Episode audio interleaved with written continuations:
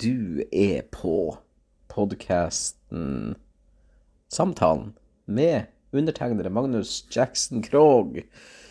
Og egentlig så um, bruker jeg jo å sitte på uh, i et rom sammen med en av mine favorittmennesker for tida, og Karina Rønningen, som er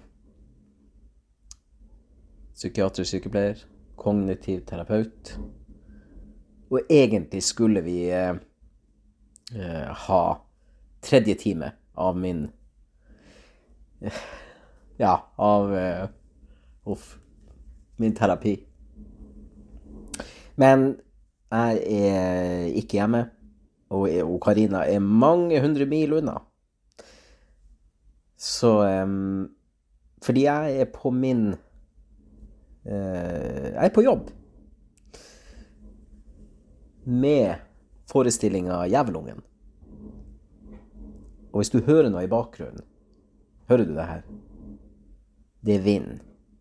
Det er vindstyrke trettifem som blåser utenfor her jeg sitter nå. Her er i Havøysund i Finnmark.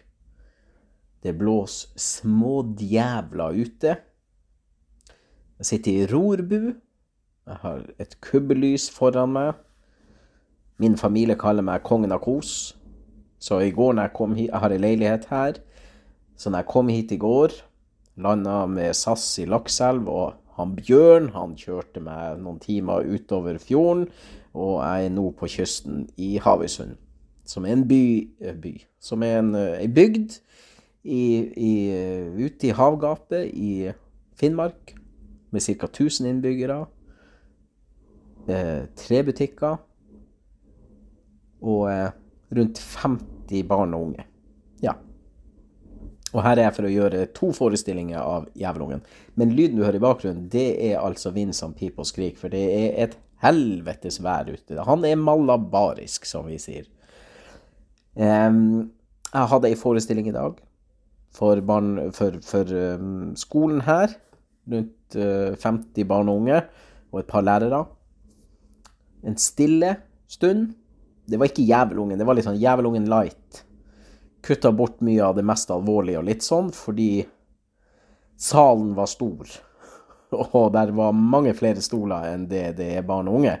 Så da tenkte jeg, ok, vi får, vi får holde det litt koselig. Og det er jo en kjent sak at barn, barn og unge, eller vi alle blir litt sånn reservert når vi skal høre om ting som vi normalt sett helst ikke tenke på. Og det er jo spesielt utfordrende å gjøre denne forestillingen for, for ungdom, fordi at de forstår ikke alvoret enda. Sant? Jeg, jeg vet jo at jeg står og prater om ting som er kjempealvorlig, og det her med å tørre å drømme, det å velge hvem du følger. Hvem er det du velger å bruke den verdifulle tida di på i barndommen? Hvem, hvem velger du å høre på? Og jeg vet at mange av dem hører på på influensere som, som ikke tar hensyn til om det er barn, ungdom eller voksen som hører på hva de sier.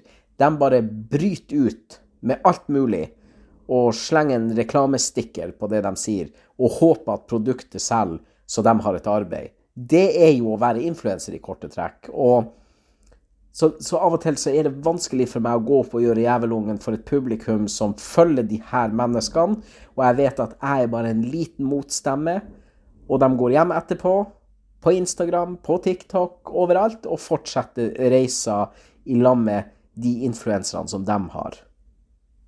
Når jeg var liten gutt, mine influensere, det var Jan Teggen, det var Arthur Hansen, det var eh, Michael Jackson, det var mennesker som hadde formidlingsevne, og som, sånn som han Arthur Hansen, Oluf, kjempesmart. Hvis du hører på hva han Oluf sier, så tar han opp masse alvorlige, tunge, røffe tema med humor og en karakter, altså han Oluf, som når frem til deg. Han Oluf, han har lært folk om fraflytting og alvoret i Finnmark, i Nord-Norge, i, i, i årevis, sant? Men han har gjort det på en så... Arthur Andersen er en veldig, veldig intelligent mann som fant på en måte å, å snakke til det norske folk på, om kjempealvorlige temaer pakket inn i karakteren Oluf. Så mitt konsept, altså han har jo, har jo hatt en enorm innflytelse på meg, Arthur Hansen, og, og jeg vet at jeg kan selvfølgelig ikke måle meg med det han drev med, men det jeg prøver på er å fleipe om alvorlige ting så folk skal høre på alvoret i det jeg fleiper om. Eh, og ungdommen i dag her i Havøysund, latteren satt litt inne, men mot slutten så ble den mer og mer løs og ledig, og det er klart at da, da har de følt med på hva jeg sier, for da er de kommet til en plass hvor at nå kan vi faktisk flire uten å bry oss om de andre rundt oss, og det er jo litt av mitt konsept. Så, så har det vært en fin dag på mange måter. Jeg vær fast her, eh, kommer se og høre og, og sånt hit i morgen, det vil si de kommer jo ikke til å komme seg helt hit. Jeg sier det nå. I neste episode av podcasten skal jeg si hvordan det gikk, men eh, de satser på land i Alta i morgen og kjører hit ut til Havøysund i orkan, i, med orkan i kastene, og, og tror at det er kjempelett å bare kjøre, leie en bil i Alta og kjøre til Havøysund når det melder det været som det gjør. Så vi skulle egentlig til Charlottefjord, til min hjemplass, for å, å ta bilder og filme litt til en kampanje som jeg skal være med i for Helsedepartementet, eh, som handler om de tingene som Jävlungen handler om. Jeg vil eh, allikevel legge ut en liten episode eh, til dere i dag, eller den uka her, sånn at i hvert fall kunne jeg oppdatere dere på hvorfor det ikke kom en episode av eh, Magnus går i terapi. Ja. Først vil jeg bare si at eh, det å skulle gå i terapi hos Karina, eh, jeg visste at jeg må åpne en del dører som jeg ikke har åpnet opp, eh, bortsett fra når jeg er på en scene, for da er publikum der. De har tatt tida til å komme og høre på meg. Du som hører på denne podcasten nå, du betaler ingenting. Du sniker inn i, i hva jeg driver med, enten du liker meg eller ikke. Og da har ikke jeg tenkt, da vil jeg ikke, jeg har en sånn tanke, jeg vil ikke sitte og utlevere meg til mennesker som egentlig ikke bryr seg. Fordi at, for deg er det bare underholdning, det du sitter og hører på. Du kjenner meg ikke, du sitter bare og hører på hva jeg sier.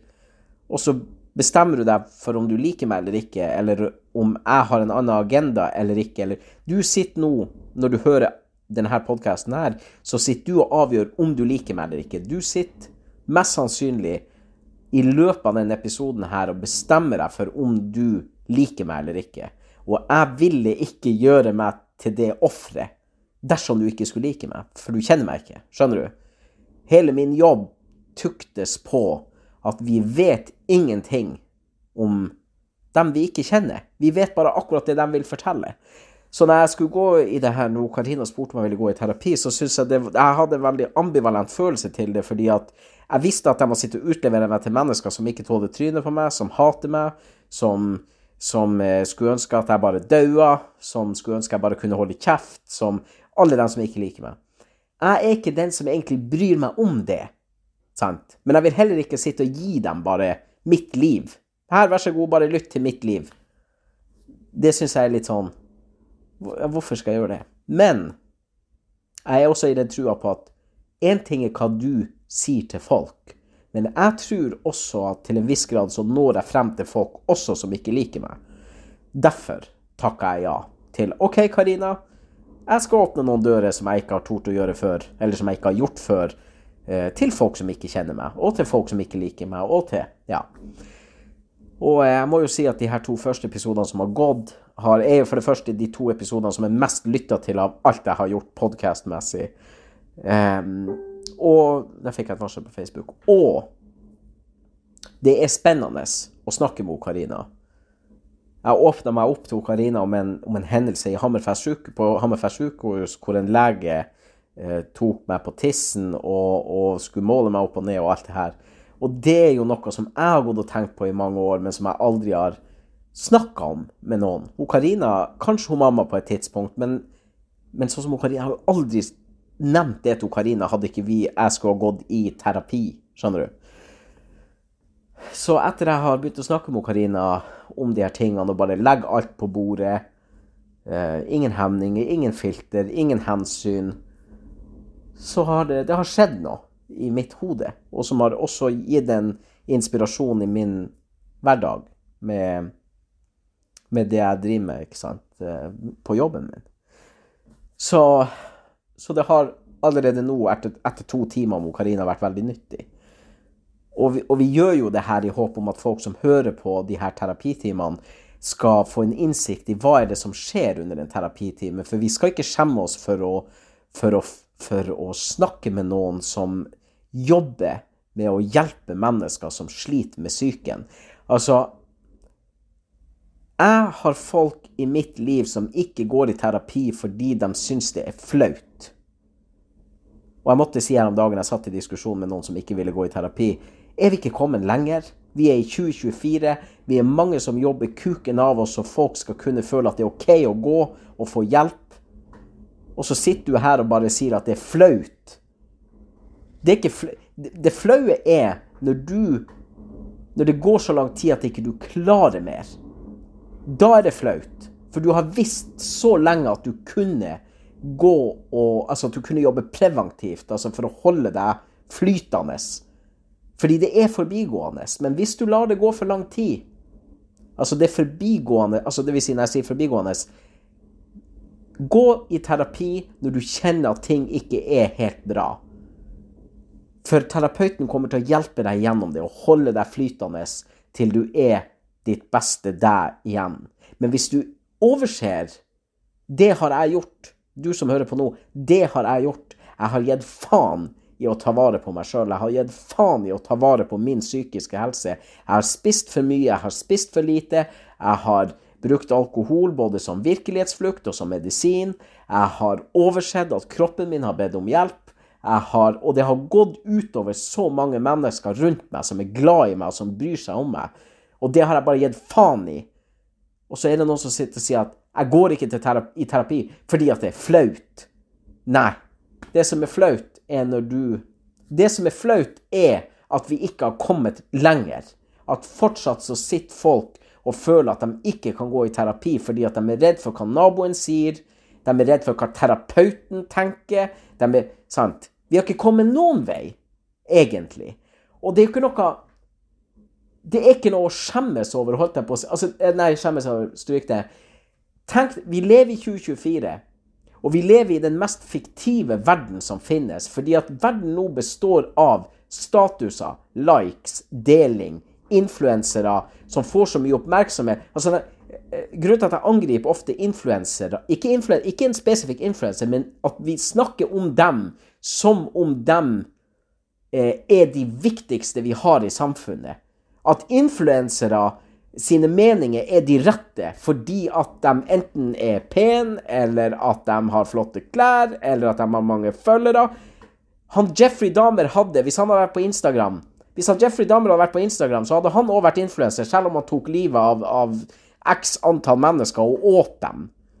Sant? Det att du har mycket följare betyder inte att du är en god person med goda eh, handsikter.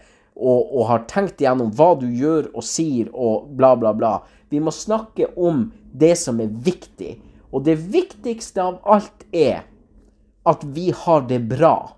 Det är det viktigaste. För när vi har det bra så försvinner en del behov. Och, och det kan ha hemlighet att folk som inte har det bra, många som inte har det bra, har ett behov för att trycka andra ner i driten, kritisera dem, eh, göra destruktiva ting i sitt liv som igen går utöver dem som är runt dem. Så det är viktigt att gå i terapi. Det är viktigt. Vet du vad? Programledaren idag här i Havøysund, jag spurte hon ett enkelt spörsmål.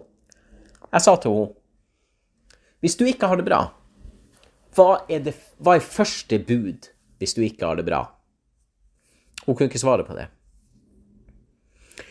Jag tror och menar till en dag när döde, baserat på egna erfarenheter, att det första att första bud när vi inte har det bra är att prata om det.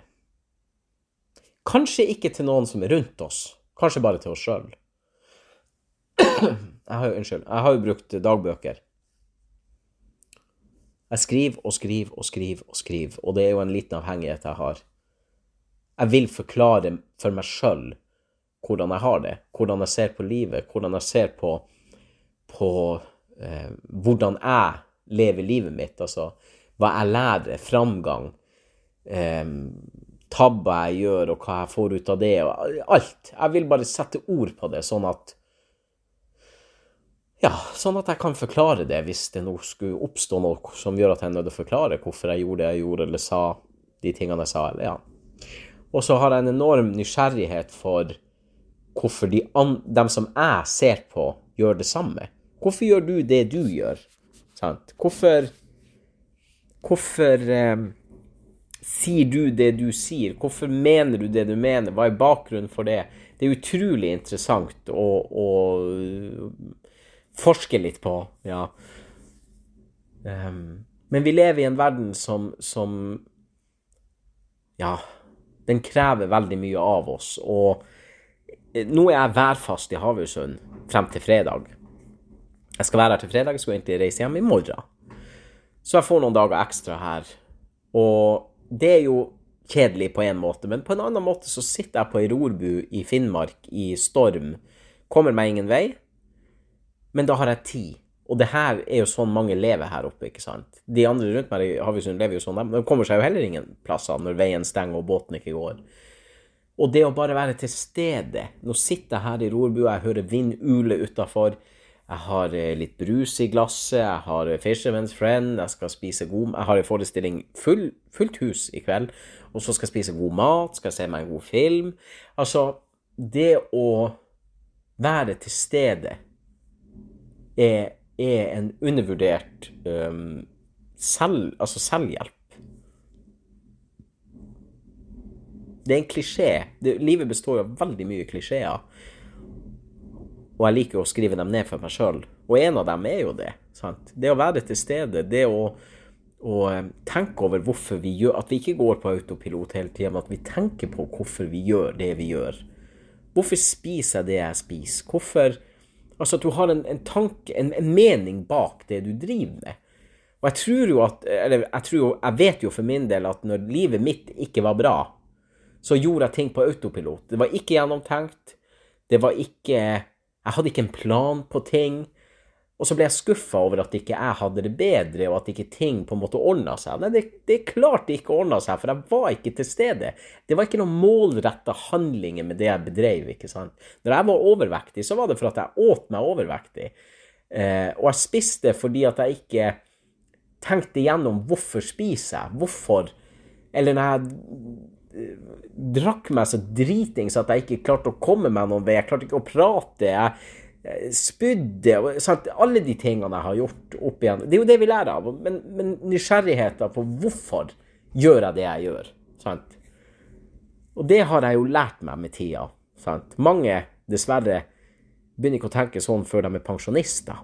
Da begynner de å tenke, og da begynner de å angre på, på jeg skulle vært mer til stede i livet mitt, jeg skulle sagt mer ja, jeg skulle ha jaget etter de drømmene som var der, fordi at drømmer forsvinner ikke, vi bare glemmer det, vi glemmer det vi drømmer, altså, ta vare på barndomsdrømmen, jobb mot det du drømmer om, og så forsvinner den jo på veien, og så når du blir gammel, så kan den komme tilbake. Åh, jeg ville jo egentlig bli kokk, ikke snekker, og dessverre da, så er det kanskje for sent. Det er jo det som er så forbanna dritt med livet, er jo at en dag er det for sent. Mye blir... En dag kommer vi til en plass hvor vi innser at det er for sent, og det er kjempetrist. For da blir kanskje resten av livet preget av det igjen, sant? Anger og bitterhet, og, og det i seg selv er jo en av de verste fiendene vi kan ha. Det Ja, jeg fikk en telefon, og så, så nå fortsetter jeg på opptaket. Men ja, altså bitterhet og de her tingene er, kanskje, er jo en av de verste fiendene vi kan ha. Det var det jeg skulle si i hvert fall, så jeg håper det ga mening.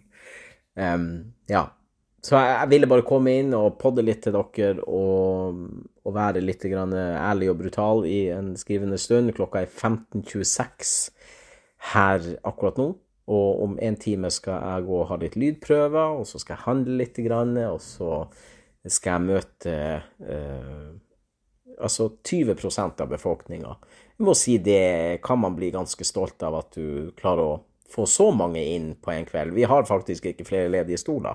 Hadde vi hatt det, så hadde det vært flere folk der i dag. Så, Så eh, om man kommer, det kan jag si, här har jag sett i en så ärlig stund att eh, det jag är väldigt glad för att jag att jag kan reise från plats till plats och det kommer folk att höra på det jag har att säga, för det livet mitt dreier seg ikke om så veldig mye, hvis jeg kan si det sånn da. Jeg har mine to barn, jeg har kona mi, jeg har familien min selvfølgelig, og så har jeg jobben. Jobben er veldig mye av livet mitt. Jeg, jeg kjenner at med, med årene som går, så blir, jeg, så, så blir jeg mer og mer glad i at uh, jeg kan dele de her, det her livssynet mitt, og tankene mine, og historien som jeg sitter på, at jeg kan dele det.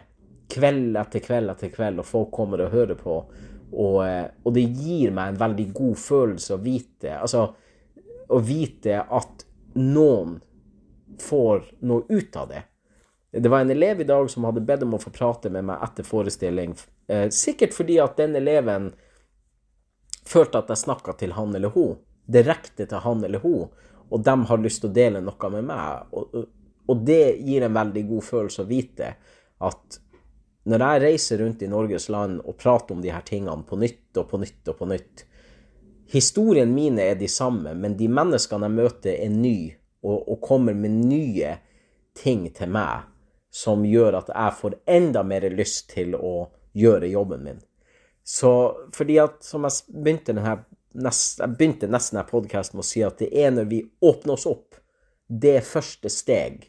Og for mange så er meg, altså jeg er den første de snakker til, og da ser jeg at det hjelper det jeg driver med, og det gir en energi, en livskraft, en, det, det, gir, det er som å ladde opp batteriet, og gå på jobb er som å ladde opp mine egne batteri for å håndtere livet. Fordi, som jeg sier også i Jävlungen, noen ting blir aldri bra. Ingen terapi kan gjøre det bedre, ingenting kan gjøre det bedre, med mindre vi er litt nysgjerrig og prøver å finne ut hvordan kan jeg bruke alt det her jeg går med? Hvordan kan jeg bruke det til å gi ny livsenergi? Så nå er, nå er livet mitt i en sånn, eller den delen av mitt følelsesliv er en loop, hvor jeg bruker historien fra mitt liv, hvis du tenker en sirkel da, histor- det begynner, sirkelen begynner med historien fra mitt liv, jeg prater om det, jeg møter folk, folk forteller meg ting, og så er sirkelen over, og så begynner jeg på nytt igjen. Og, og i det så er det en sånn energi som bare spinner inn i hodet mitt, og i hjertet mitt, og i kroppen min, og det bare gir en sånn ustoppelig energi i livet mitt, og det elsker jeg. Rett og slett, jeg er blitt veldig glad i det. Selv om jeg prater om mange ting som ikke er hyggelig, og som... Eh, Jeg skulle ønske det aldri var en del av min barndom og, og mitt minne og alt jeg kommer ifra. Men det er det, og nå får jeg bruk for det. Og når jeg har satt og snakket om det på scenen, så går jeg av scenen og så koser jeg meg. Da har jeg energi til å ta vare på meg selv, til å ta vare på min familie, til å spre eh, latter, og ja, til å, og, ja, til å være til stede i mitt eget liv. Ja. Så... Så det blir spennende å se hva mer Karina finner ut av, og om hun hjelper meg med denne flyskrekken, for det, det hadde vært fint, og hvis Karina kunne ha hjulpet meg litt med å skifte tankene over på ting når jeg må opp i fly. Ja. Ok, det var en liten uh, oppdatering. Jeg håper du har det bra, jeg håper det her ga deg et eller annet. Ikke vet jeg. Jeg skal nå fikse meg litt opp, og så skal jeg gå og ha forestilling på Havøysund samfunnssal, og så setter jeg kursen mot Mo i Rana, med dobbelt forestilling på Park tjueto. Jeg kommer til Bode. Ja, i det hele tatt, vi ses en eller annen plass i Norges land. Ha en super kveld, morgen, ettermiddag, natt. Ja. Hei og hå!